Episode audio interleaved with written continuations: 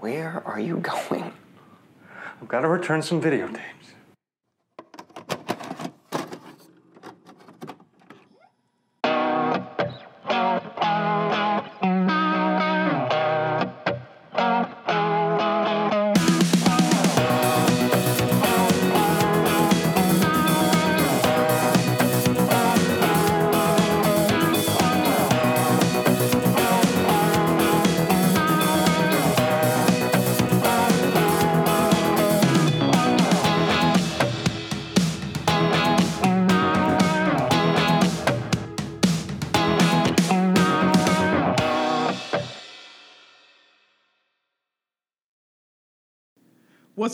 Everybody, and welcome back to the video store. You are listening to Late Fees, a podcast where we run your favorite filmmakers and films, and sometimes actors, through the gauntlet to determine whether it still checks out or whether it's time to put that bullshit back on the shelf. I am your host, Justin Davis. Of course, I have the panel of Late Fees hosts with me. We're back again, fellas. We got Eric, Pat, and Wes on the line. What's going on, fellas? Hello, hello. Free Greedo. Hello, how's it going? I, I fil- love- I filmed in Florida this week. Florida. Yeah, Florida- Florida, Florida man. man. Florida man. man. Florida man. Wes, you are a man of, of many different trips and travels. Why were you in Florida this week? Uh, I don't know if I can say officially, but uh, you know, it was Florida. I actually, I actually had a lovely time. The We we the ate food we ate really great. well. Yeah, the food there is really good. Was it was it humid a lot? Or was I stepped outside for about a minute, and I have never been sweatier or soaked in sweat faster in my life. There's no chance that's true. Yeah.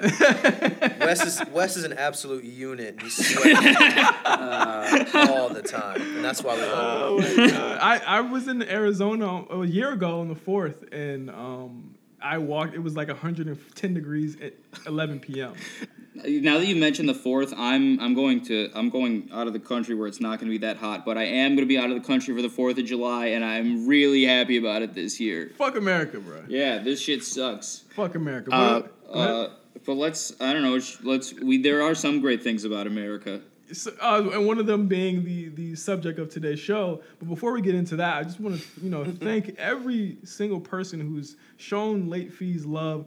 Our Sam Raimi episode, which we're very proud about. We really love that episode, doing so well as well as our first episode, the Ballad of Crooked Stephen.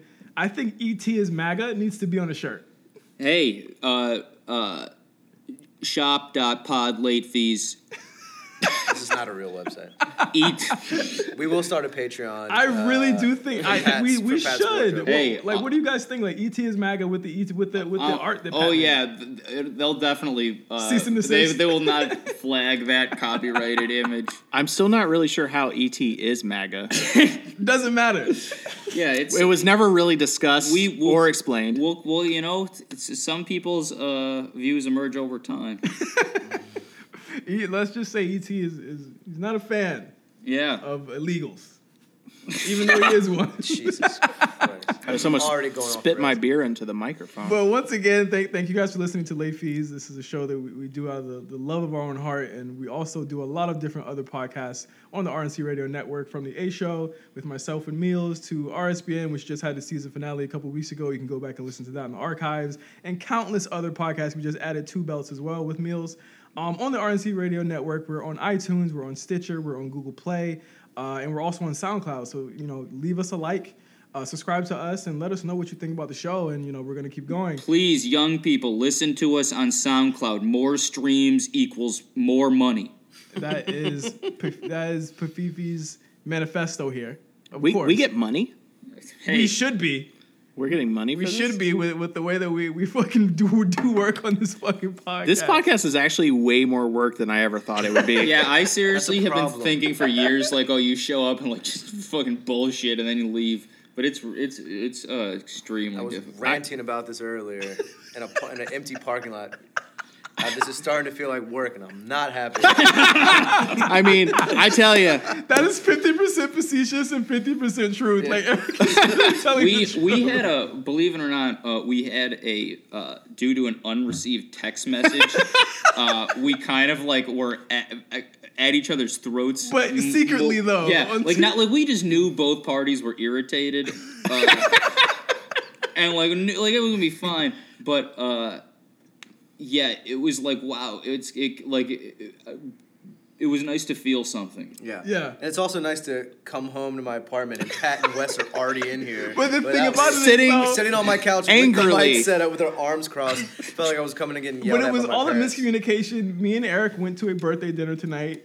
I texted them and tell, told them to come to the restaurant. The text didn't send. I said, "Come here." They thought here meant Eric's we didn't house. get the identifier of the restaurant text, and uh, we only we came to the only here we knew. I'm not gonna lie. I was talking shit. I said I was gonna beat both of y'all's asses. Hey, we were mad. I I've been talking to Pat, and I was like, Pat, I'm gonna say something, I said the same thing. and he's like, he's like, don't really do it. He's. I like, said the same shit. he's like, he's like, be zen. I'm like, man, I'm working these fucking 20 hour days. I don't have time for this shit. I'm gonna leave. I'm gonna leave. I was sitting here like, eh. Also, Pat didn't tell you guys this. We went to the wrong apartment, and we Good. knocked on the door, and we heard like a billion animals we inside. heard like yippy little dogs. and I was like, this isn't it. Oh, so that's, like- that that is definitely something illegal is going on. There. So- well, no, it was just one like we like as soon as we heard the dogs, I looked at Wes and he was like, "Is this it?" And I was like, "No." And so we just went like we just ran. Uh, but we went the wrong way and we ended up on the roof and then we had to come back down and the guy was waiting on us and he goes hey do you knock on my door and pat just goes no I was like, "No." he's not listening through the door. So be careful when you walk home. lied right to Yeah, his face anyway, I'm sorry, strange man. So we're gonna get into this episode here. Uh, the Everyman, uh, Ben Affleck. Pat, you wrote a manifesto for this. It is incredibly long. You should still read it. We should read the manifesto. Do you want me to read it? It is it. Well, you know what? I'll read it. Okay, I'll it's read it. uh, I, I this manifesto, uh, which ended up sounding actually like uh, a manifesto. Usually we just call them that, but this one actually does sound like the ramblings of a crazy person. Mm-hmm. I, I promise it's true. I can't express uh, the luck I feel that it is true. It sounds untrue. It is true. okay, so this is the manifesto for the episode that we will be having. Oh man, let me turn my my iMessage off. This is So- like a, so evil sorry. empire mixtape. Oh, the Empire. Damn, son, where did you get this? All right, so here we go. It's off. this is for all, all from Pafifi. This will lead us into the episode, and we'll start with our big questions here. Uh, I do not believe in fate or destiny or God or serendipity or whatever else you've got. Belief in stuff like that is by and large a product of people's unwillingness to believe they're the ones in charge of their own existence. Now, t- I'm reading this, and I'm like, what podcast are we doing? Uh, but the world is a crazy place. I've lived in LA for a better part of a decade, and I believe most people here are, of, are more often amused by celebrity sightings than they are shocked. A few of us saw Danielle Fishel. Fish, it's Fishel, right? Official, Daniel Official, yeah. Uh, Topanga and Boy Meets World. Everybody has their niche. One side note. and a pro wrestling Guerrilla show this spring, and that is the most starstruck I can remem- remember being. That is until last Friday, just five days before, before recording this podcast, when fate intervened. I was checking out at Trader Joe's. It's 7 p.m. on a Friday, and the place is packed. I've recently given, my two weeks' notice at my job. I've taken a break from smoking pot. Trump is orphaning kids at the border, and Tra- Trader Joe's doesn't sell Pimm's number one. What is that? It's a liqueur that you mix with uh, li- light-colored sodas. Oh, white people shit. Uh, my mind is racing. and then I see Ben Affleck. He's totally unassuming, strolling through the sliding door alone, wearing a black t shirt with a few weeks' worth of beard. he is not accosted nor particularly noticed. He goes straight to the back of the store and is gone quickly. I don't see him speak to anyone while he's there. I'm trying to stifle awe while furiously texting my girlfriend and my friends and my sisters. For a few minutes, the world seemed like a little le- like the world seemed a little less like it was being crammed into a blender. Ben Affleck's presence brought me pure joy. That's in, that's capitalized. Pure Joy was capitalized. Yeah, he was wearing glasses also. He's wearing glasses also. A minute later, I'm walking through the parking lot, still high on seeing Ben. I'm surprised and nearly a little embarrassed by my own excitement, hoping maybe I can spot him again as I load up the car. Then I realize this guy has made none of my favorite movies.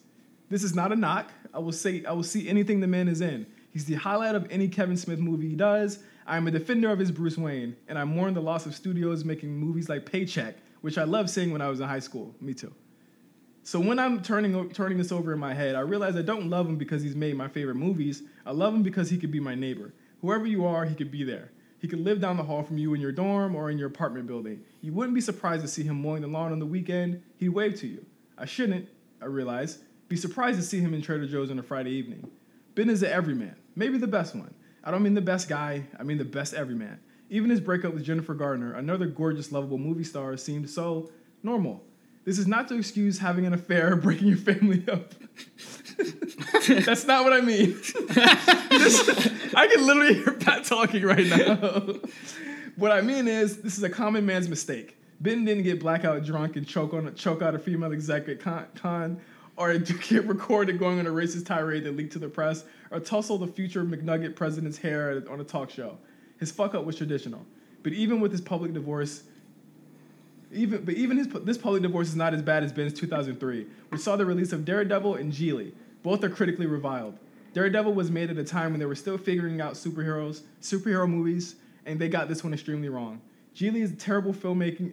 It's terrible on filmmaking levels, and because everyone liked it, dragging to, because everyone liked dragging it due to Jennifer Lopez and Ben dating at the time.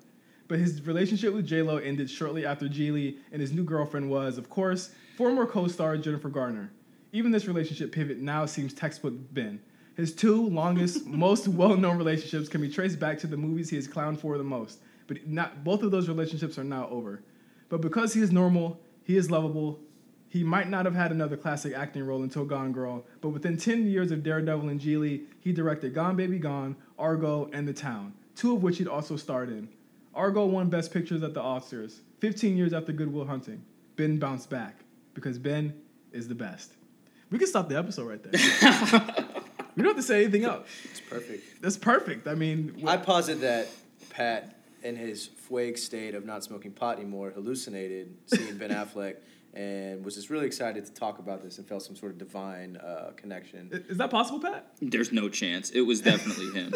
I- here- here's, he would here's, have been accosted. That big, burly Boston frame. no, he was he was tatted up, poking out. best He, tattoo he in was the wearing game. glasses. Superman wears glasses everywhere. Oh my god. Uh, okay, so both of these, but one, one thing that stuck out to me in the manifesto here is that uh, it was interesting that both of these movies came out the the same year, and I mean, for any anyone else, you know, that's the end of your career. Yeah. Both of those movies, but for Ben, somehow he bounced back. Like, why? Why do, why do we think that?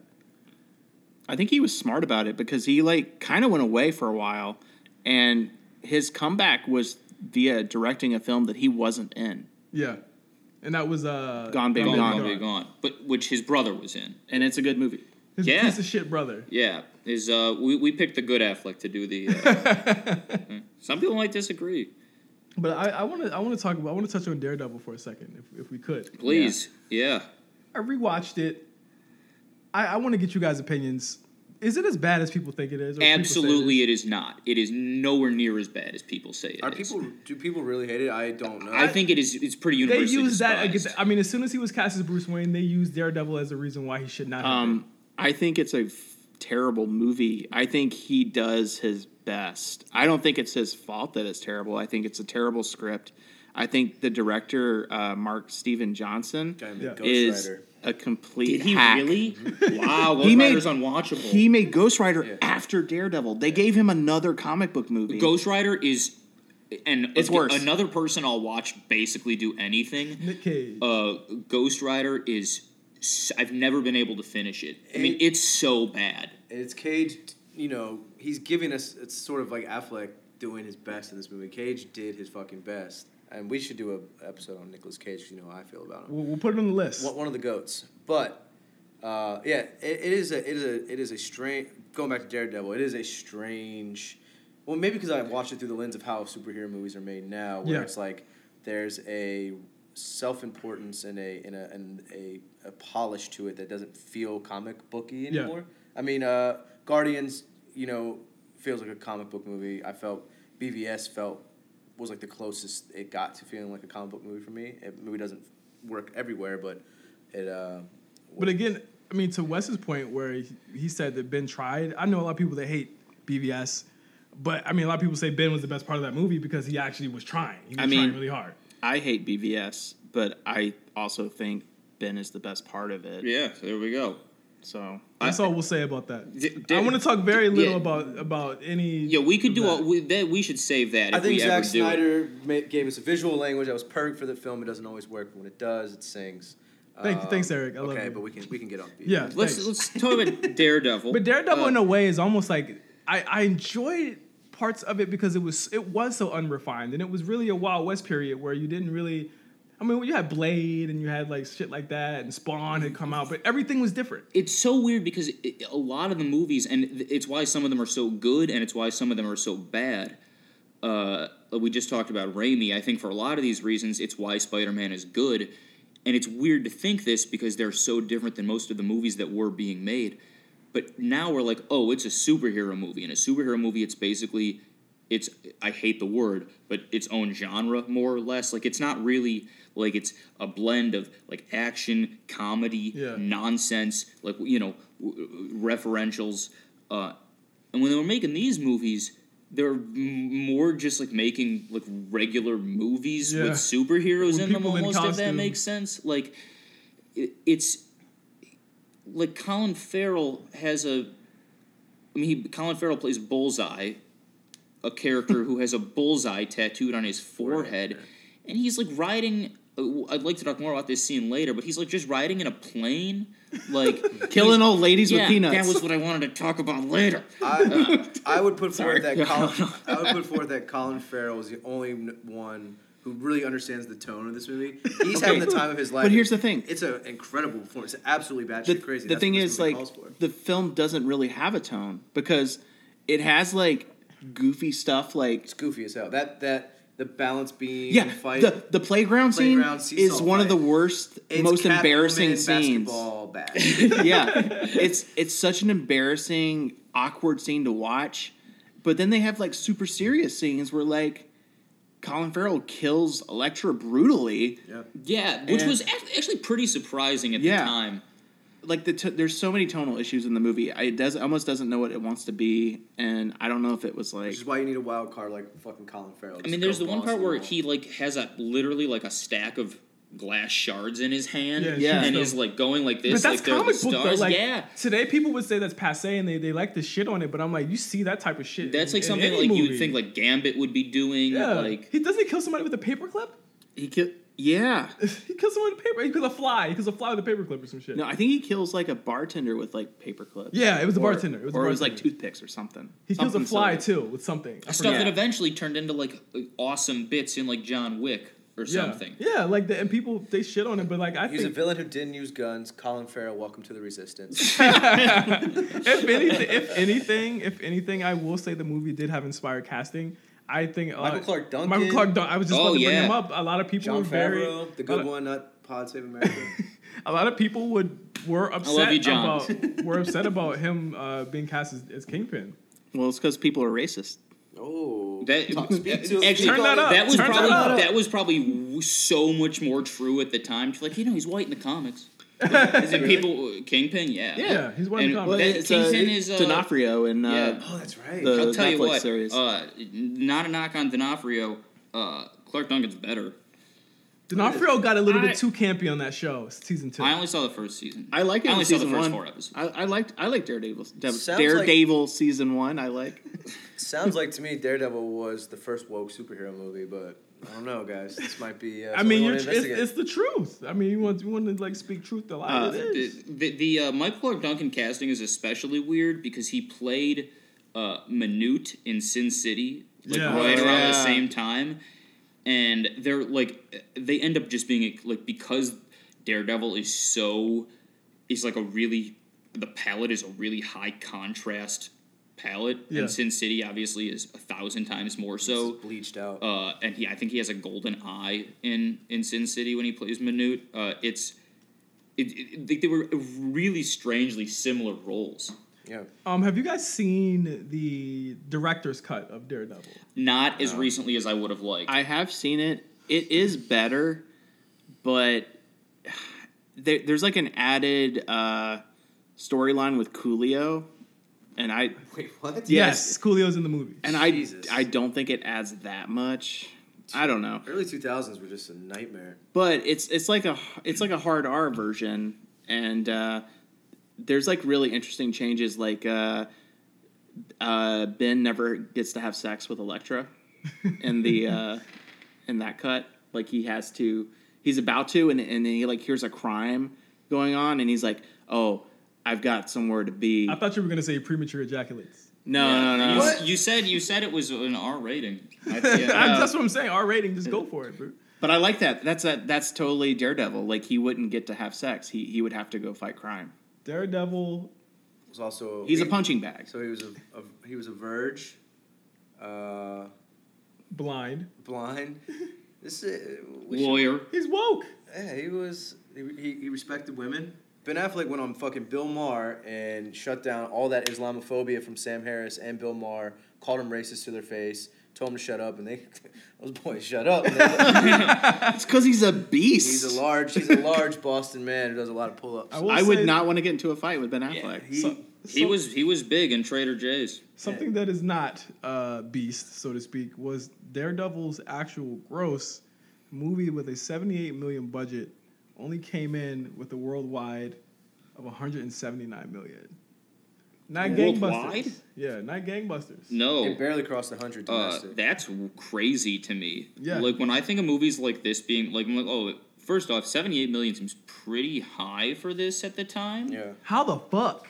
That Well- movie didn't look 78 million dollars worth to me. No, This a- especially that those rain effects, which I actually think is one of the coolest parts of the movie, just because it's now it looks so bizarre. His blind effects too look really cool. Yeah, yeah. Uh, or at least like it's one of the things uh, that I was talking about last time, where it's like even if it doesn't look good, it looks like weird and dated, but still unique. Yeah. So it's still like good.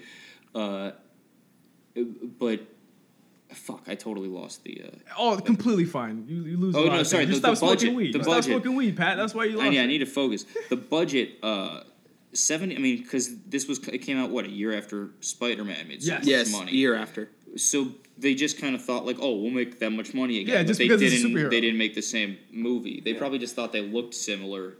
They thought And- that I, I feel like when I remember the marketing of it, it was okay. This is Dark Spider Man mixed with Batman, It was yeah, it was like Spider Man, Batman. And it was like none of that actually came to fruition at all. It was just it was just a weird ass fucking movie. Yeah, it's one of the situations where like they get everything like they take the, the things wrong about Batman and the things wrong about Spider Man instead of the good things about both of them. But more uh, more on Ben's actual acting in the in the actual movie. I felt like watching this that he was the most serious person on set, and everyone else was in a different like He- more silly movie than he thought that he was in. Like even Jennifer Garner is taking the piss out of this and fucking grabbing a check. She's like, she her like just like almost like stomping around. Yeah. in the movie. She's also just not a good actor. So that uh, has a lot to do with maybe her. Um, They they thought that they, they thought that she deserved the franchise and not Daredevil, which Elektra, is crazy. I think Elektra, after all, was it her her spin off solo film was more watchable to me. Really? I never saw it. I Never enjoyed saw it. I, oh, sh- come on, guys.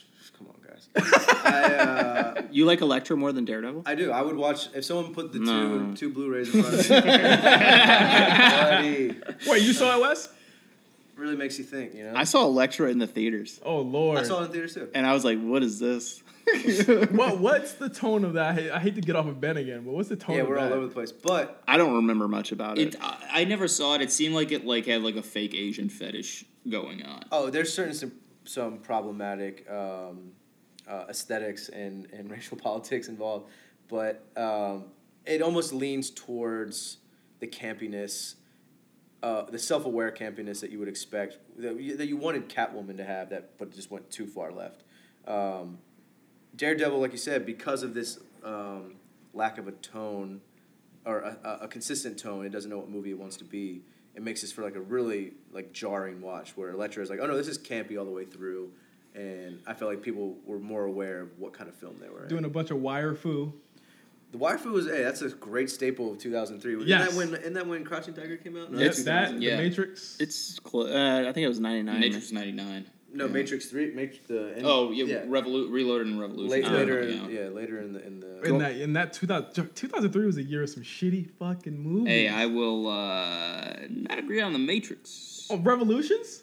You like Revol- Revolutions uh, is a much worse movie than Reloaded, but I think it does. I I think the ultimate re- resolution uh, is interesting to me. I think their ultimate like commentary of like, is it still the fucking Matrix? Like they do kind of pull it off. Okay. Oh, Elektra was two thousand five. So Damn, they, they That's crazy. Yeah, and two gave her the franchise. yeah, Uh, Insanity, and Ben was back by then too.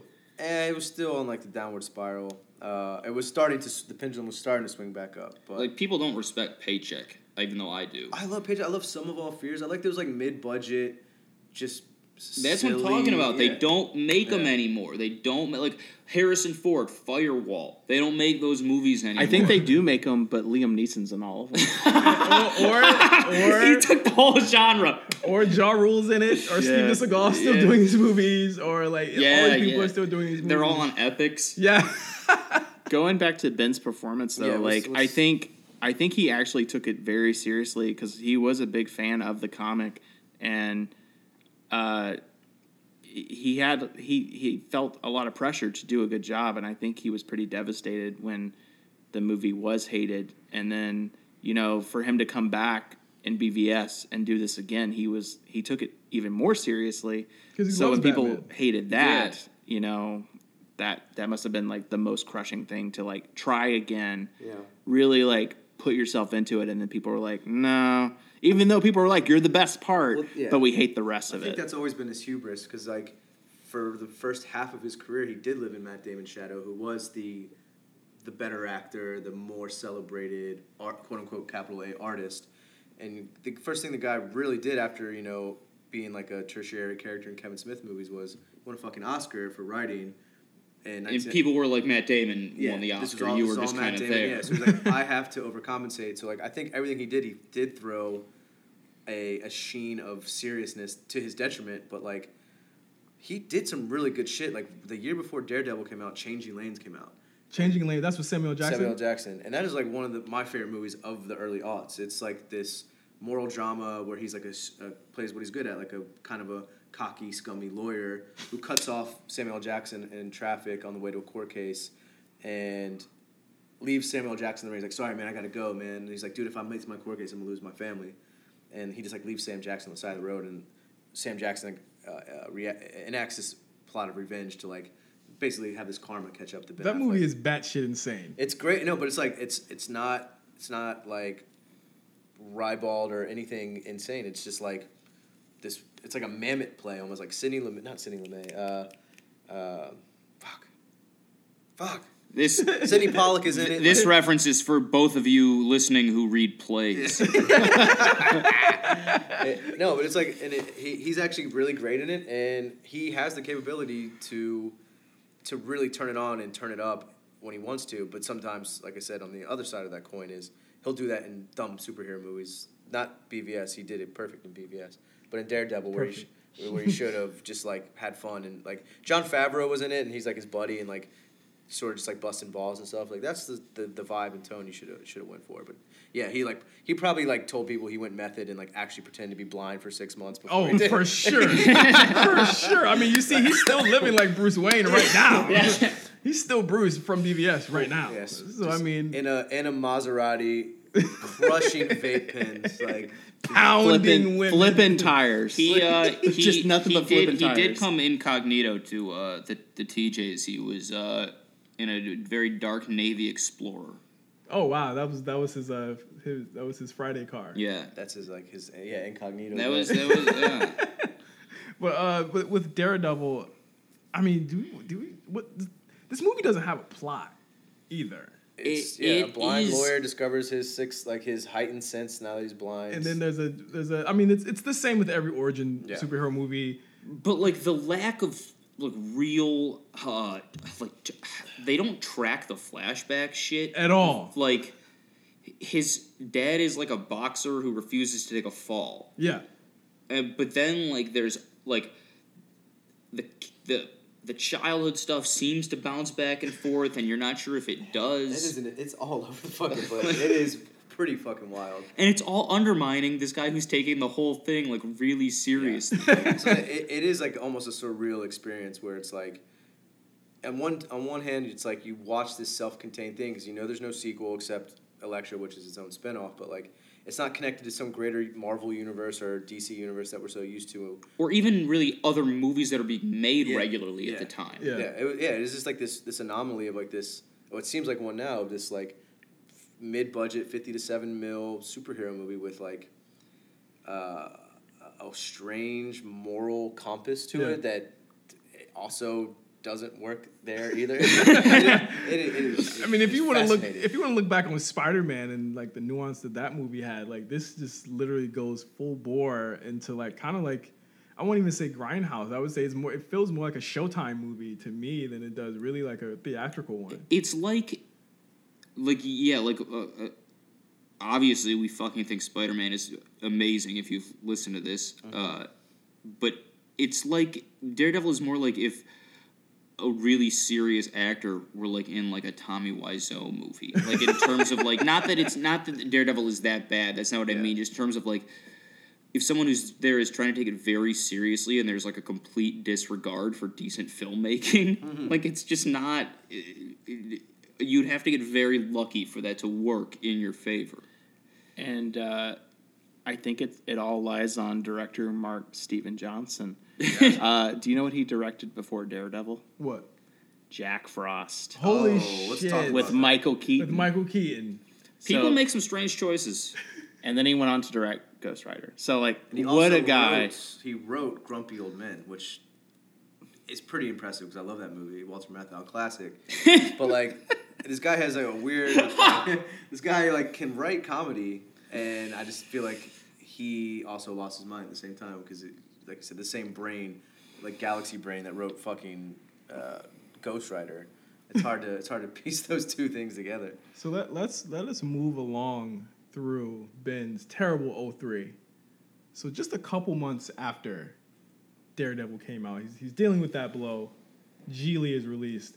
I am the only person here today that watched this movie over again. Yeah, I didn't get around brown it. I did see it. I saw it in am- theaters when it came out. What? What? Yeah, because You that watched was this shit? I was 17 and there was also like You were 17 when Gigli came. Holy fuck. I was like thirteen. uh, yes, yes, I'm on the verge of death. Thank you. Um, Eric is older than Stephen Miller.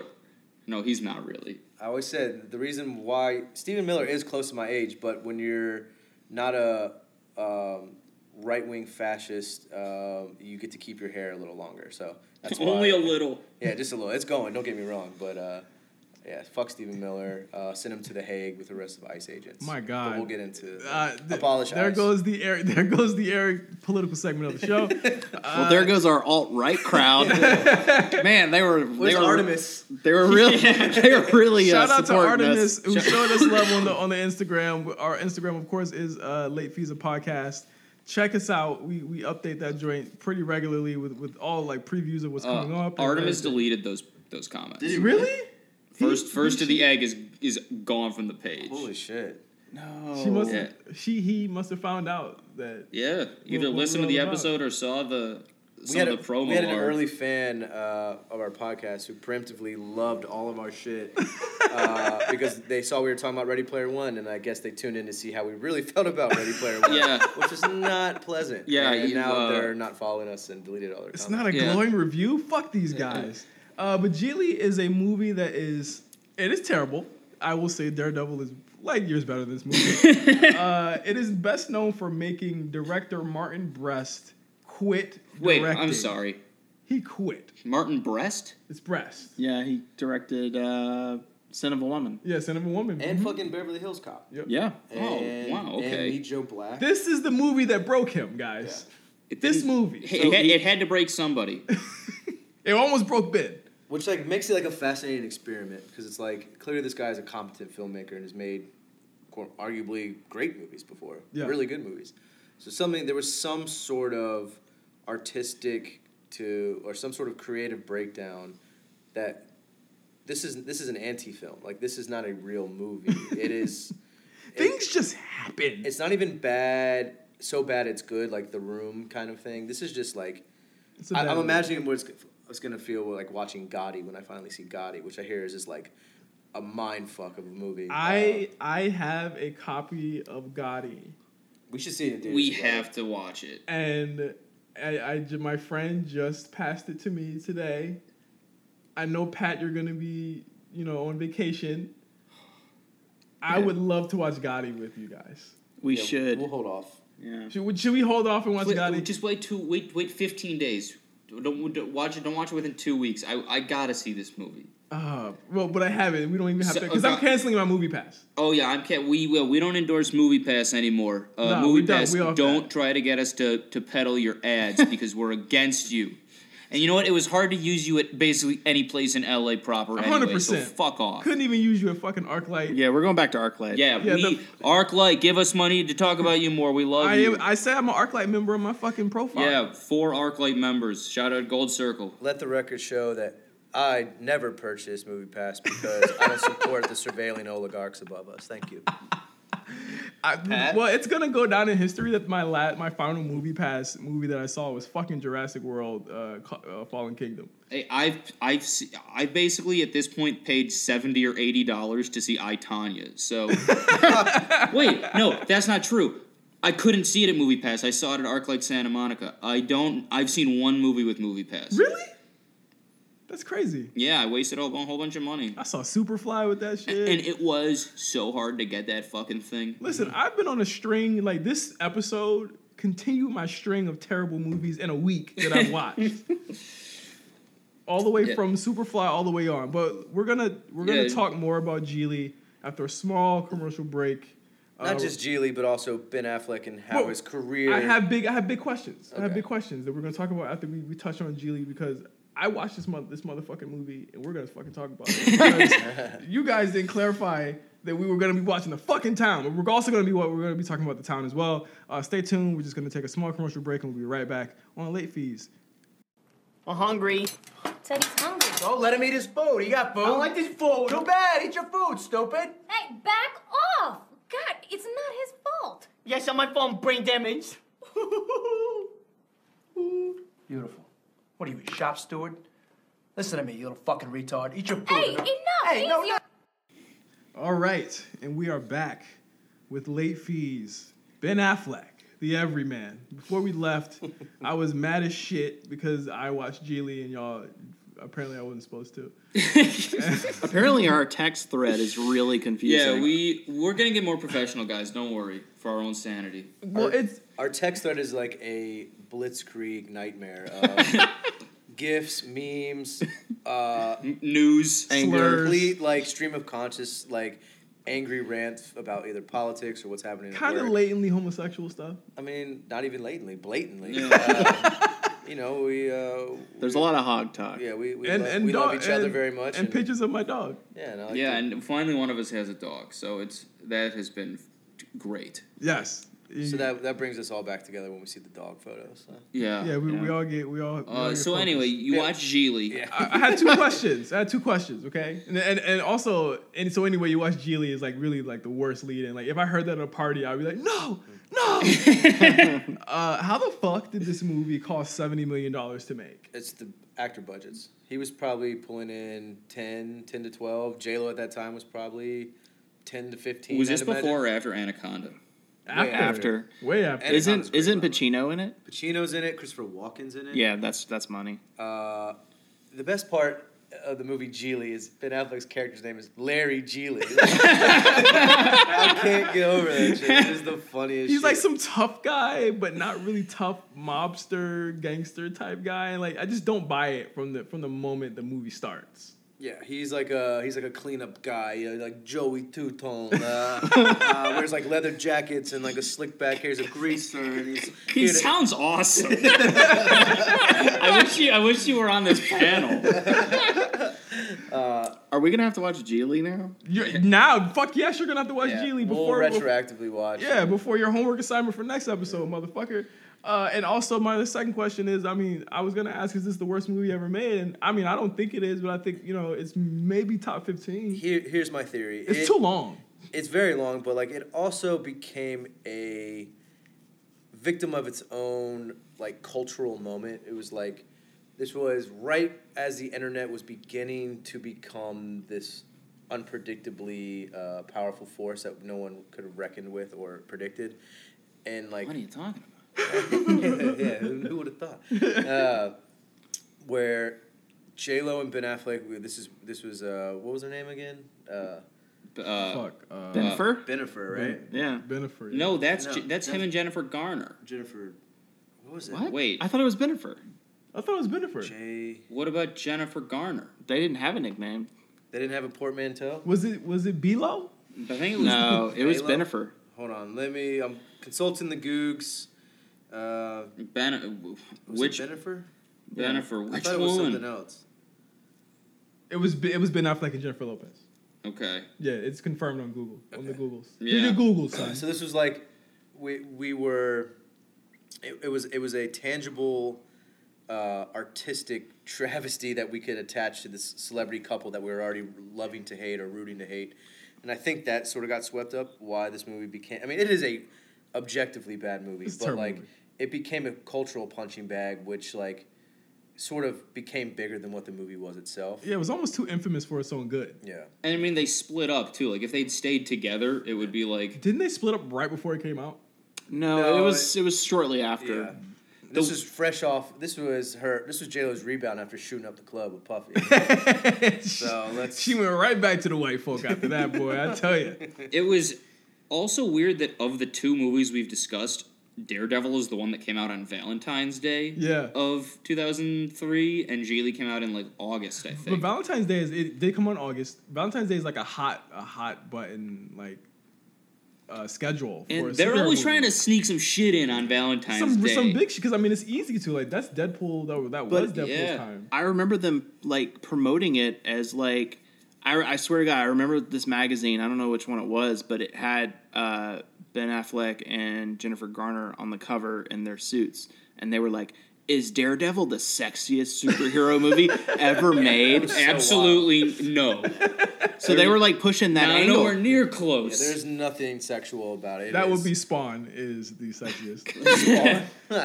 John Leguizamo as uh, the clown. Uh, the Violator. Yeah. what about the upside down kiss in Spider Man? That's the sexiest. That wasn't. that looked uncomfortable. yeah, but it, it was. was. Tobey had wa- water Yeah, going water up his in his nose. nose, You guys yeah. are crazy. All the vampires finger banging each other in Blade is the absolutely You're right. sexiest. I would love To, like- I would love a Wesley Snipes episode. We watched Blade together a couple Yeah. months ago. It's crazy. I think that we, we that's just you know Yeah, post a bunch pre-tax uh, thing and post-tax. a, a bunch of vampires honking off to like Duhas. Uh, very much my shit. So it's so I mean let's just go ahead and fast forward uh, To the good movies. Seven years. It took seven years, and this this is this is he's just not that into you. This is fucking state of play. This is uh, extract. The co- uh, the company, not the company man, that, co- the Smoking Aces. He had a small part in that. he had I, I'm actually a Smoking Aces apologist. I don't Same. want to do a Carnahan episode, but uh, I like. I like that Smokin' movie Aces. as well. Same. Great Chris Pine performance, but also like that. It's important to note, like contextualize this that like after Gigli, he had a great, uh, g- arguably great movie with John Woo, The Pay- Paycheck, which also came out in two thousand three. I didn't even know that was a John Woo movie. Yeah, it was. It's it's. It flit opped. It- I'll tell you that. much. it was big and dumb, but so much fun. Like you would want from a dumb two thousand early two thousand summer. It had a classic thing on it where like I he he like lives with you know his wife or his girlfriend or whoever in like a super rich people apartment, and he goes back to the apartment at one point and she's been like kidnapped or something, but she kind of suspected she was gonna get kidnapped. Uh, so later when he's taking a shower and the room steams up, she'd written a message on the the mirror with her finger, so Yeah. the steam like exposes Just the so message. dumb. Classic so paycheck. delightfully dumb. But that was like the beginning of this strange pivot of Ben Affleck, who we had, who did these huge movies like Pearl Harbor and had a superhero movie, Pearl Harbor also another movie that's hated. very much hated, and like I It's, see it's it, but it's really bad. It's bad, but like, man, for a Michael Bay movie, like him actually trying to like be sincere, I, I kind of come full circle and like it. And that was a weird. We should do a Josh Hartnett episode too, because that Oh, guy had a strange ass career. Anyway, Ben Affleck became a character guy. Like he was, he would pop up as like a stoner comedic relief in, in the Mike Judge movie Extract, and he was not. He he directed a very good neo noir film called Gone Baby Gone with his brother, like we mentioned in two thousand seven. But other than that, he did not lead a film for a good six, seven years. Which He was is, in Hollywoodland. Fuck, I forgot. about which that is movie. a Ooh. weird, weird movie. like- But he's real good in it. yeah, it's like Diet Lynch. He's but, like, always good in these Yeah. movies, and I think that's Yeah. the that's the common thread. No, there with was a Ben. period where he was so like considered so toxic that like he's literally like an extra in Clerks too. Yeah. Yeah, Like- guy. Like he just came to like And Kevin Smith was his boy, and Yeah. he still had to be like, "Now you're like." yeah, whoa, whoa, whoa, whoa, whoa, back up, brother. yeah. people are still seeing my movies somehow. Yeah. he was also an extra in Curb Your Enthusiasm. No speaking line. He's in it for two seconds, and it's the funniest. Ca- Uh, someone pulls a fire alarm at Barney's or, or Banana Republic with Larry David, and the crowd, the people are like, "All right, go-" no, his tag is still on his pants," and Larry sets off the, the alarm, and so everyone has to leave the store. And if you blink and you miss it, you see Ben Affleck looking around like, "What's happening?" It is- and he- so he was still, he was still. That's goes back to his everyman uh, ethos. Like he can pop. He's not willing. He is completely willing to be a background person, even though he is a A lister. He takes the job seriously, Yeah. but he doesn't take himself is a seriously, perfect and that balance. is great. Totally. so we're, we're gonna skip all the way forward to 2010, Yeah. About seven years of character work. September, The Town. Uh, what is considered one of the best heist movies. I mean, I think since since Heat. I mean, if you want to keep it hundred. Definitely the best top t- like top five of the 21st century. The Yeah. first decade of the 2000s. Uh, ben is is all into his uh, Boston accent here. Well, he Oh, also yeah. he wrote. And it's important to note he wrote and directed. It's his second directorial feature. Um, And obviously, because of the Boston shit, was like a passion project. Yes. went back to like Southie where he grew up, like the mean streets of Boston, before he became like a pretty boy uh, college student and shit. Um, but yeah, it is a gritty but very expertly shot and acted and written heist film. You know, a der- derivative. We've we've seen this before. You know, the, the the bad guy with the heart of gold who wants out of this life of crime and is saving up to get away. He's got a hot shot partner or a hot headed partner who gets him in trouble. That's Renner, right? Jeremy Renner, who Who's got- great. got nominated for an Oscar for it. This was like in the midst of a bunch of movies that Renner is just really bad in, and is really unfortunate for his career. Uh, like this, he's really good in this. People think he's really good in Hurt Locker, which it's hard to tell because the movie is so fucking boring. Yeah. But th- he was also like, it's when they tried to make him in Mission Impossible, and that didn't work. Yeah. They tried to make him a Bourne. They tried to make him Bourne, and Yeah. that didn't work. Uh, it was nice to see like Renner working out in something around this Yeah, time. Like total dirtbag, um, hyper violent, who was like the foil to Ben Affleck's like, I'm a bad guy, but I have a code. I don't hurt people. So yeah, kind of a precursor to Batman. huh? Ah, I mean, Uh, but I'm um, not gonna say anything. no, but all jokes aside, this is, uh, and I- I know Wes has a lot of feelings about this because it. I watched The Town recently. I saw it on a plane coming back. I think from like when I went to um, uh, Montana, and I was just like, this movie still fucking holds up. It's it's eight years old now. Jon Hamm really good in it also. Hamm's Oh, great. Yeah, another guy who has sometimes is good and sometimes feels wasted. Yeah. Uh, and he, uh, because he was so iconic as as Don Draper. It's hard to see him as anything else. Yeah, but I mean, he. Uh, this is the kind of thing like they're not trying to do too much. He plays it straight, and it's like a, it's like Don, but not.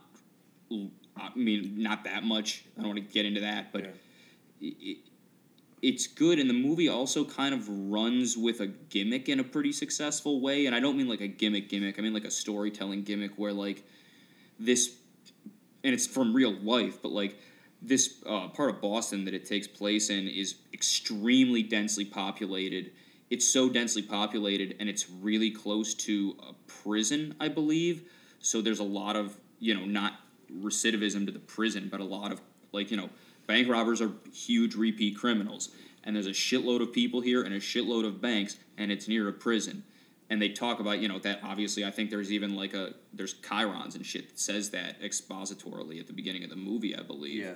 And it it's like oh okay like I okay here we go but like they actually do like it's not it's not eye rolly the way they do it the movie feels really uh It feels just really like lived everybody's in. on top of each other and you can feel like the, the pressure cookerness of it and you even though like uh, the lawyer from usual suspects is like the uh, what is that guy's name you know what i'm talking about he's the Oh, flower guy He's Oh. a character actor. Peter yeah. Postlethwaite. Yeah. yeah love Last him movie- i think that's a movie he did, too. yeah, i think that's a great role for him great role I, I love the It's just an Irishman with a fucked up face. I, I love the uh, the third act was great uh, in in the uh, the stadium. Oh yeah. Yeah. So tense. yeah. Uh, I I, st- I mean I know what happens, but even to this day, it's still like, damn it, if you didn't just you know do something differently. What what kind of endears more people to like Ben Affleck, the director, more than the actor? Because I, I don't see a lot of people complaining about him as a director more than an actor, honestly. I I I hate to say this. I think it's like reverse cynicism, which is actually still cynicism. Uh, it's like people. I mean, like we're talking about this, and we are people who love both sides of his career, and I think people like his directorial shit because they like feeling. And I, I don't want to like get to. I'm no scientist, uh, but I think people like feeling like they like like Ben Affleck for something that's like unexpected from him after having what a lot of them view as a a shitty movie career, like a squandered movie career. Yeah. But then he turned around and flipped it into a good. You know, he's an auteur director in a lot of ways. Like Gone Baby Gone in the Town and uh, Argo, even though they're all, it's not a roller coaster of quality. They're all v- very good, competently made movies, and Argo's kind of corny, but it's still like it's like a, basically a reverse heist movie, and it's it's done skillfully. Uh, and I think people just like that, like, oh, but Ben Affleck, who I've been shitting on, is a good director now. Like that's pretty cool. and that's but, a like, cool, that's a cool narrative to go. yeah, with. but like it's not. It it doesn't have to be like that. I think it's. I think that's that's unfair. I think he actually like has a pretty solid directorial voice, and I think his movies focusing on Boston are the ones where it really shines. And I I don't know if he's directing something anytime soon or what his plans are, but I, if he does, I hope he does something that's Boston. That's actually why he isn't directing the Batman because they insisted it be in Gotham and and he he wanted it to be in Boston. But, like- he, he wanted Batman to be in costume at a Zelda game, and they were like, no. but like going off what Pat was talking about in uh, Charlestown, the the section of- Charlestown, yeah. yeah, the, the section of Boston that it takes place in. Uh, when I rewatched this movie for this podcast, I really like latched on to like how really authentic the Boston in this film felt, and like a movie that I really like that definitely doesn't probably have as much of an authentic Boston as The Departed.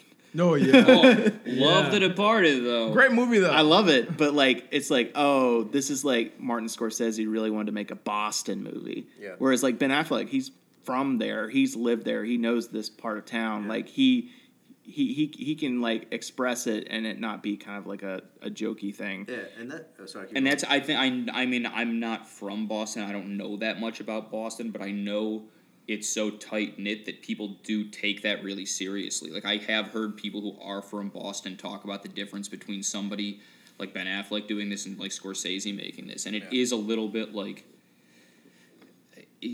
it's not like an Irish versus Italian thing, but it is a little like it. It's not unlike that. I mean, it, it's a very prideful place, and it's cool that they don't hate Yeah. Ben Affleck for that. I know they don't love Mark Wahlberg the same way they love Ben Affleck. Yeah, and and that I think it's a good point to bring up The Departed because while it is a great movie and not Scorsese's best, and he shouldn't have won Best Picture for it. He should have won it for Goodfellas or Cape Fear, for, for all I care.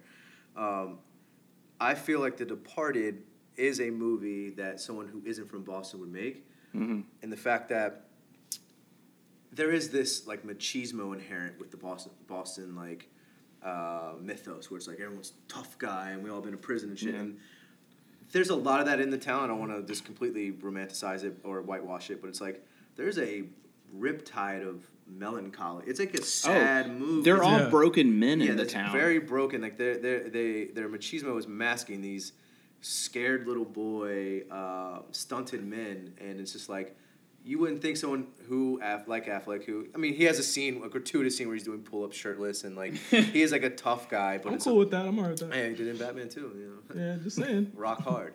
But it's it, it's impressive that there is a, a sensitivity to it that doesn't ever feel saccharine or or, or heavy handed or like just melodramatic. Like it takes it serious, but at the same time, like there's no glorification that you would think with like this is a tough guy heist movie coming from Ben Affleck, and I think that was I, I admire uh, him as a filmmaker for doing. I I just really believe that more than anything, the town kind of reversed his fortunes in a way. I don't think that he's had- Oh, hugely. he went on a really long six year streak. I think until BVS, honestly, where I mean, other than like Runner Runner, he really had a, a very Runner, good- God, I forgot about that. Yes. Just- Justin Timberlake. Oof. Yes. Runner fucking runner. I saw it in theaters, guys. All right. I see some pretty shitty movies.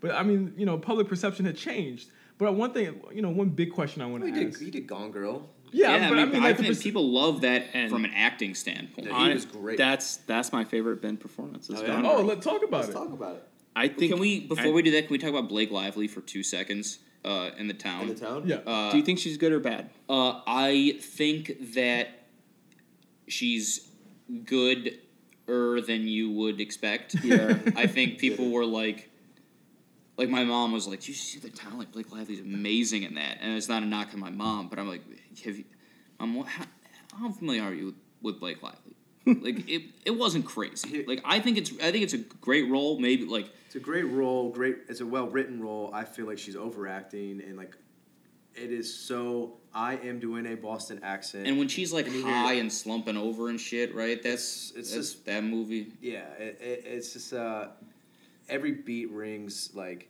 she wants to be like I said the the slummy tough Boston person. Where Rebecca Hall's performance is really the I think the beating heart of that movie. Oh, yeah, I, I think Rebecca Hall is like my favorite, like underrated actress. Yeah. Like she's great in everything. You the think she- Prestige. Totally. Christine, did you ever see Christine? She's incredible. yeah, and you think she's gonna be a damsel in distress because that's how she's introduced when she's you know Yeah, she's sort not. of taken hostage in the film and becomes She doesn't really do that. I mean, like, even in like That's Prestige, like she kind of sees through the whole thing, like right away before you even realize it. she's a fully it. realized character with agency and like even if it's not written that way maybe uh, uh, it wasn't but she takes that material and, and she becomes uh, sort of the focal point of, of what ties that movie what ties the town together and and it's not like she's changing a bad person this bad person Ben Affleck's character realizes that like there is good in the world and she reflects that good and I think that's uh, a testament to Ben's writing, but made mostly Rebecca's performance in it. So beautiful. So beautiful. Uh, The, her walking to the edge of the water, man, that shit, Oh yeah. that's she gives me chills, bro. Gone Girl, Wes. Yeah, What talk about you, you, other than seeing Ben's uh, penis in the movie, what else did you like about his performance? Good looking Hey, hog. let me see that dick. Good looking hog. Uh, that's really all I wanted to talk about. Oh, okay, Uh, go ahead. no, I mean he's just great in it. Like I, I don't know what else to say. Uh, he kind of embodies the like guy that you think is a bad guy, but maybe isn't, and like he- I don't know. He's just great. He's in it. great at selling a guy who like the public's perception of him is thing. constantly flipping, just like fucking Ben Affleck. That- like he's playing Ben Affleck in a way. He's the everyman in the movie. Yeah. It- honestly, it's like brilliant casting by It's Fincher. by Fincher. Yeah. Like- also, Uh, you- you're referring to the Tyler Perry role. I was just gonna say? Tyler Perry. Oh my God, he's incredible. He kills it. Yeah. He kills it. I want to see more Tyler Perry like that. That's why I'm excited for him. He's in Adam Star McKay. Trek. He He's- plays like that judge. Yeah, but he's also in, uh, he play he's playing Colin Powell in Adam McKay's Cheney movie. Which Oh, is that's gonna be amazing. awesome. But I think I'm glad you hit the nail on the head there with Affleck, and I think that ties into the theme of this episode where it I understand in theory why people hate Affleck. He's a smug looking white Boston guy who was able to fall on his face multiple times and still have uh, a very uh, flourishing career. A lot of it was due to his own success and his talent, but like he was allowed to fail over and over and still get multiple chances. And that is someone who deserves our ire. And I think Gone Girl perfectly crystallizes that casting where it's this smug entitled prick who who married into wealth, right? Wasn't Yeah. he wasn't rich. He was a bar owner with his, his sister Carrie Coon, who's amazing in the movie, who's never not Oh amazing. shit! Yeah, it's Yeah. good. Gone Girl is really good. Yeah, it's a great movie. And That- Worst part of the that movie, movie, uh, Fincher. yeah, That Fincher. No. movie, that movie gave me. Uh, I, was, I had nightmares. Yeah, that but- movie's scary. That The, the, the scene Neil, she the Neil cuts- Patrick Harris yeah, scene that, is that's just the situation. I'm not even talking about hey, hey, dudes get killed every day, b. I'm Yeah. talking about just the situation of what that what that woman did to him is crazy. Oh shit! All right. Uh, oh, real. it's just crazy, bro. Um. Anyway, he wasn't right. No, but uh, exactly. But goes back to the casting where it's we, we have this guy. If, if he is the everyman, he's also the everyman we love to hate, and we as in like the general audience. And I feel like he flipped that persona of like, I am this cocky, smug asshole, and I'm gonna really lean into it in this ep- in, the, in this in this film, but in a way that's also like, yeah, you you you're like fuck this guy, but also you feel him, which is like kind of how I feel like that's like art imitating real life in, a, mean, in a strange way. It's pretty weird. Like I didn't I did not read the book Gone Girl before I saw this movie because I'm not a fucking loser. But uh, like you, when it flips and you realize, uh, like when it like smash cuts to her like driving down the Yeah. highway like she's Robert Downey Jr. with the enormous map in his convertible and Iron Man Two. side by side shots, they're very similar. Uh, and you realize, like, oh, did she get him? Like, what? What? yeah. Like, is this? Oh, it's her. She. This is her plan, I think. Yeah. Wait, I'm on. Am I on Ben's side now? Like, it's pretty. Well, yeah, it tests you as a viewer because it's like, of course you want to be like, oh man, fuck her for doing that, but it's also like, no, they're both just like, it, it is a great commentary on like of the toxic people. oh, just like and that like just how performative relationships are, how how big how marriage is just one performance and like we're all shitty and terrible to each other and like you're supposed to hate these people but you see it yourselves and that's why in them and that's why you get mad you're like fuck am i this person and that's too? why the end when they're like standing there smiling. And you're Oh, like, wait, is he? good- Is he? So he's kind of. Oh, I get. Uh, I understand Yeah. this now. And that's fucking scene where she cuts NPH's throat is Well, fan fucking yeah, tastic. that's a that's a nightmare This- fuel scene but it's the great scene that stands out to me is when uh, he smiles next to her picture. It's my Yes. favorite. I, I use that in our group chat as like a meme. Like he's smiling, The forced smile. the smile. forced smile, but also like he also looks smug enough. He's like, yeah, like I, I look good in front of my my missing wife's giant But then it's line. like, but then it- you hit the, but I, that's why I love Gone It's a, it's a series of paradoxes, and, and like you know, Catch Twenty Two is like, well, what should I have done there? Should I have cried? Like he didn't know what to do. yeah, like I I, I look at uh, we got fireworks going off in my K that was a gun. That was a firework. There was one earlier. Oh, that's Los not- Angeles. Yeah, That was a Um, gun. But I, Uh, I- Dodgers probably won. That's probably what we just heard. oh, okay. That game ended a while ago though. That, was, was a- that someone. was a gun. someone just got The shot. Dodgers won. dude. That's why they set it off. They- they- maybe they recorded the game. Yeah. Um, But I mean, there, there. I, I just think just as far as just his, his career coming back, I think you know that was going to be one of my big questions is why people hate uh, Ben Affleck so much. And I think Eric hit the nail on the head there. Is that Yeah. it's the way he's perceived, and I think he's he's kind of his whole, kind of the the, the second half, which, if you will, of his career, he's been trying to prove to people, hey, I'm really not that bad of a guy. Yeah. Yeah. which like again just like in gone girl he, he fails again like it's hard to come out of a messy public divorce unscathed and like he had a series of missteps and public gaffes that made him look like the asshole and he was an asshole but clearly they've worked things out too and i think they have an amicable co-parenting situation with She the kid. posted like some. Uh, she had a nice Father's Day post about him. I didn't read it, but Caitlin told me that.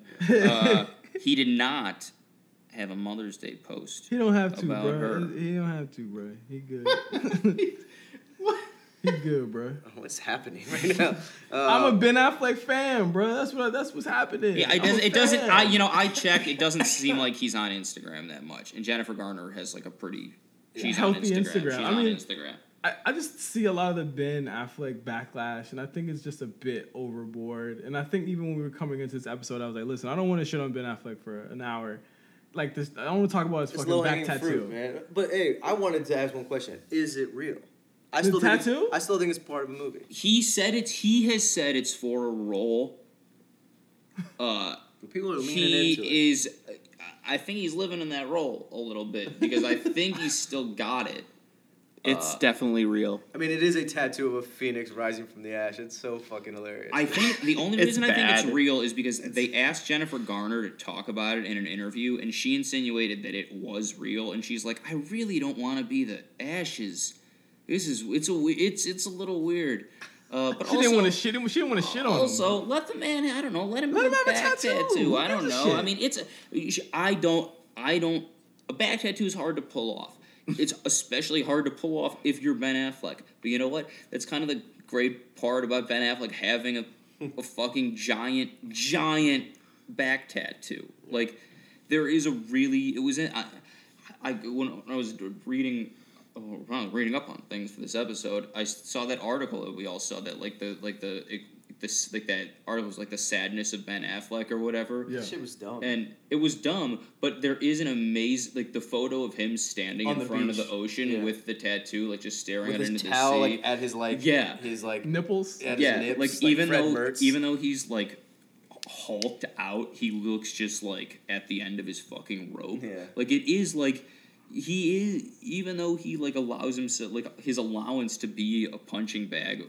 What how much of it is allowance is up for debate. I think a great deal. I think he I takes the think that makes him a, a tragic He figure. does. It's why it's why we're talking. He talking responded about, on Twitter. He responded on Twitter yeah, about it. It's why we're talking about him and not uh, Matt Damon. We railed into a little earlier. Like, there's ultimately not much to say about Matt Damon and Yeah. Ben Affleck. There is. Matt Damon explained diversity to a black woman. He lectured Effie Brown on diversity, so he fuck him. Ben Affleck has never. Ben Affleck that. loves diversity so much he had PBS kill a story on 200 year old racism in his past.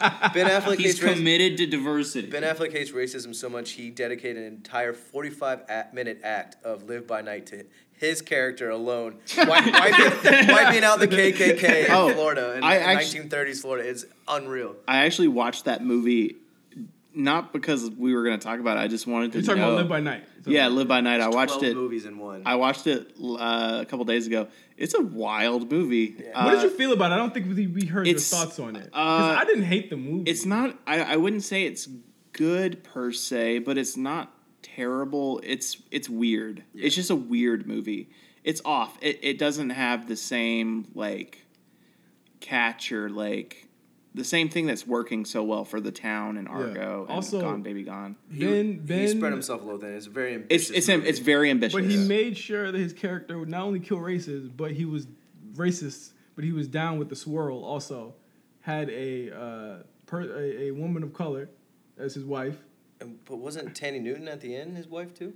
Yeah. no, it's it's Zoe Saldana. Zoe- Zoe Saldana, Saldana, yeah. okay, yeah, yeah. Um, you racist. yeah, look at me. Affleck with a white pee. Eric Eric has been When I- but watching listen- so much Westworld. Me and Eric saw this movie at a screening, and when I saw that, I was like, "Yo, Ben's really trying. He's really appealing to me here." he like listens to critics. Like again, it's this thing. that This weird balance of like, it works for him, but it's also like his his hubris. It's like It's he's like killing him. It's literally killing him. Like he's like, fuck, man. Like it came out on PBS that like a great great great great great uncle was a slave owner. So now I like have to like overcompensate and prove to the world that I'm not racist. Like Ben, no one thinks you're racist because you had a fucking ancestor who was racist. Like this guy like pays too much attention. I think I, I he's he, I come around full circle and like he's a sensitive guy Yeah. who can be an asshole sometimes, but like I think his sadness and his and his vulnerability is something that we take for granted. And that's a crazy thing to say about Ben Affleck. I, guess, I just cracked me up saying that shit. This is this is the most Eric has talked on the podcast. It's the love of Ben. It's the love of I, Ben. I, I defend Ben. Like people think I'm doing it ironically. Like I think he's done more. He's created more good art for the world than bad. The bad has been astoundingly bad. The guy's made a Terrence Malick movie. He's fucking Good Will Hunting is still an, an amazing movie. Uh, yeah, he. I mean, he helped give us a classic Robin Williams performance. yeah. Reindeer Games is amazing. Like he's done good shit, and like like I said, I I watched that that clip of him sunning racist Bill Maher and Islamophobic Sam Harris often. He he's a he's a good left leaning dude, and uh, He's he's an got ally- he's he's got an my vote of confidence. He's okay? an ally. He's good. Uh, that leads me into a, a selfish. I don't know if I, I'll like the answer here. This is a, before we like kind of lift off. I have a selfish big question because you guys answered all the big questions here. I have a selfish question. okay. Should Ben? Do you think Ben should he return as Batman? Yeah, it- it- absolutely, he should. Uh, quality of the movie, regardless, I would way rather see him come back. Uh, the reason that he shouldn't, if I, I think as a fan, I would love him to. I don't want them. If he doesn't come back, I just want them to recast it. I don't want there to be like Another a story. A story, like just four fucking guys played Batman in the '90s. I don't give a shit. Yeah. Like I still, I, uh, uh, I can't believe we're mentioning Batman Forever on this podcast again. But it's the, uh, the movies. The reason those movies suffer is not because of Batman changing actors. Uh, it's one of the reasons, but it's not the problem. If they're gonna recast him, then just recast him. I hate like the anti Ben fanfare that surrounds it. Like again, my opinion of these movies, regardless, and I, I think all that being said, it would be bad for his career. If I come back. if If he- if he, he comes back. it's bad for his career. If he comes back, because the re- I, I, I'm not saying on a personal level.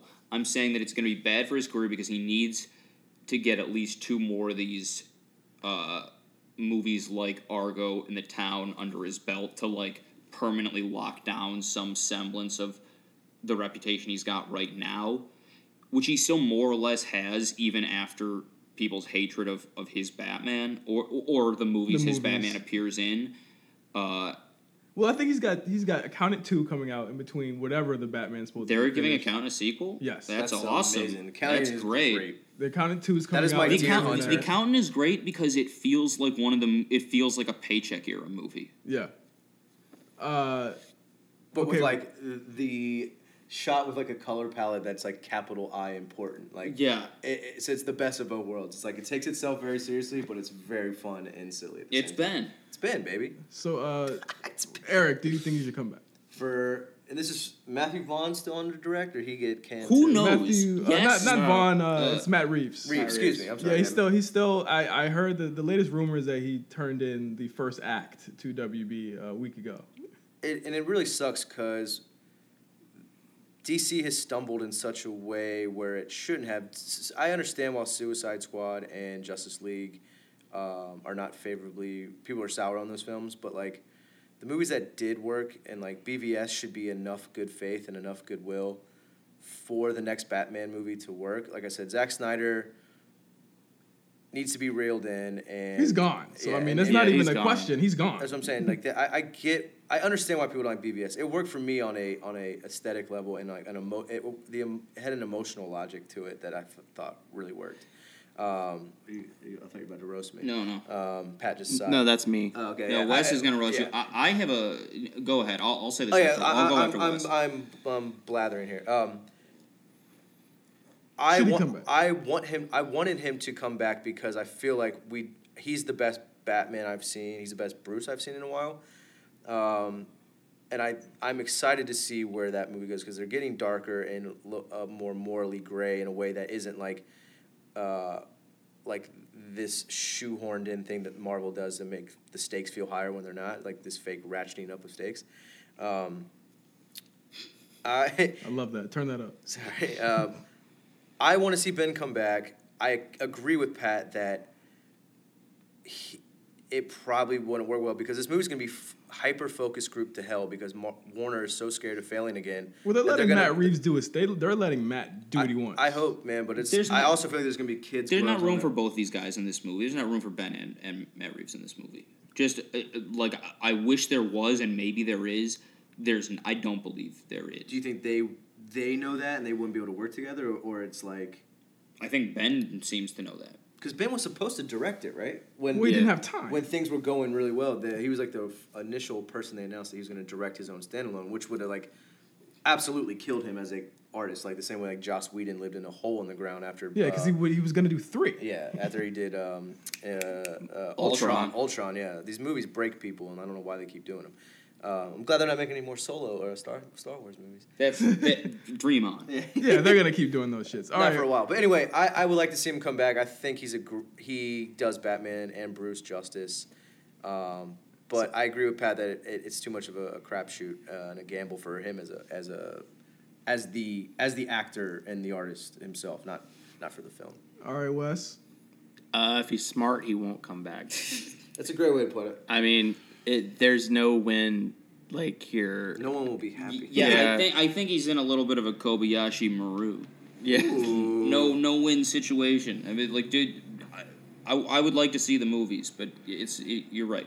I mean, uh, he was so obviously miserable in every scene he was in in Justice League. In Justice like League, yeah. he did not want to be there. He knew everything was going wrong. Like Some of the pre-reshoot stuff, he like when he meets Aquaman for the first time, it looks like he's having some fun. and to, and, And, then Ezra when he meets Flash. Yeah, But that's because he's like one on oneing like like it's Tho- it's more about like scenes- chemistry than it is like the the grandiosity. and a lot of those scenes weren't reshot. Yeah, They, they were there already. You can tell Um, his hairpiece is different. yeah, and he's he's heavier in the reshoots. Yeah. Oh, totally. Yeah. Yeah. That's what I'm saying. The pre. the muscle is starting to turn to fat. Yeah, Yeah, I I mean, dad he- bod took he over. looked he looked so miserable in that movie, like, and he seems so miserable, like just in, involved in this whole thing, and it hasn't gone the way he wanted it to. Well, to. I mean, there was a lot of shit going on in his life too. I know, yeah, yeah. I know. just the, and I think probably that he'd carried like you're not gonna be able to be like, oh yeah, uh, last time I was Batman, things were great. Like it's not like it's not like like you could be like had you know his marriage been going great and like he had a kid at the time and like the movie well received and so like he was doing he was going back It's a dark like, time in his like life. he's literally been Batman three times, and people hate all of those movies. Three. Yeah, Yeah, he was in Suicide Squad. Ah, Doesn't count, that was but a movie- cameo, bro. He was still in it. He's hated.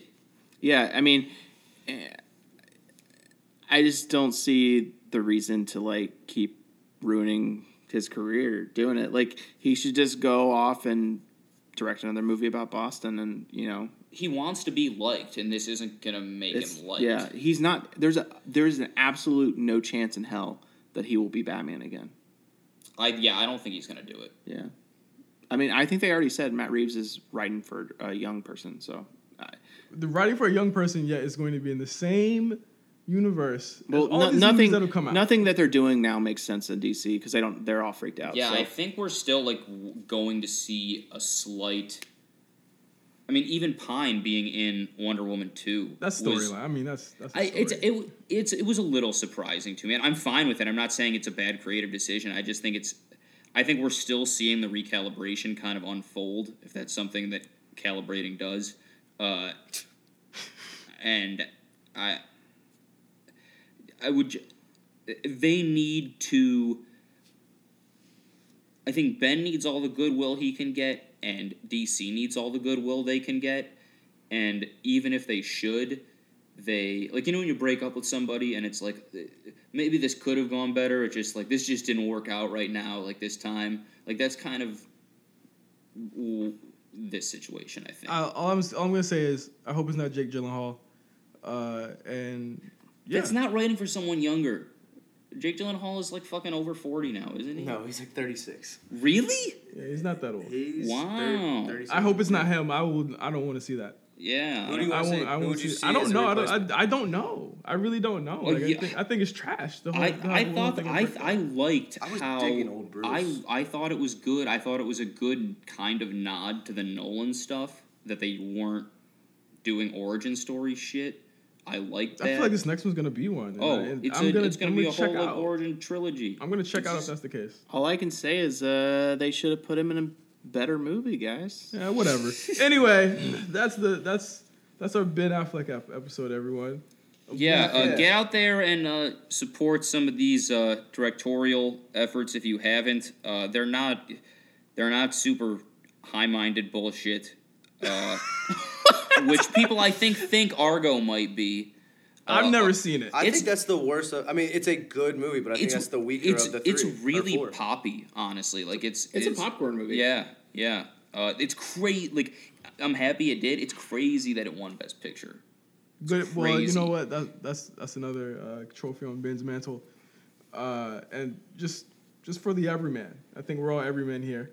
Yeah, let's. Uh, Uh, we I- need I- some more W's for Ben. Yeah, I think that's I think that's why we love him so much, and uh, I think this is our, our first, our second in a row positive uh, episode. Can can I reveal the next episode? Because I don't think we're going to be too positive on the on the next guy. And actually, the next uh, person that we're going to do, can I can I reveal that? Please, yeah. It's kind of running with the theme of summer blockbusters here. We got we've got uh, Will we got we got Will Smith. We're going to do Will Smith next.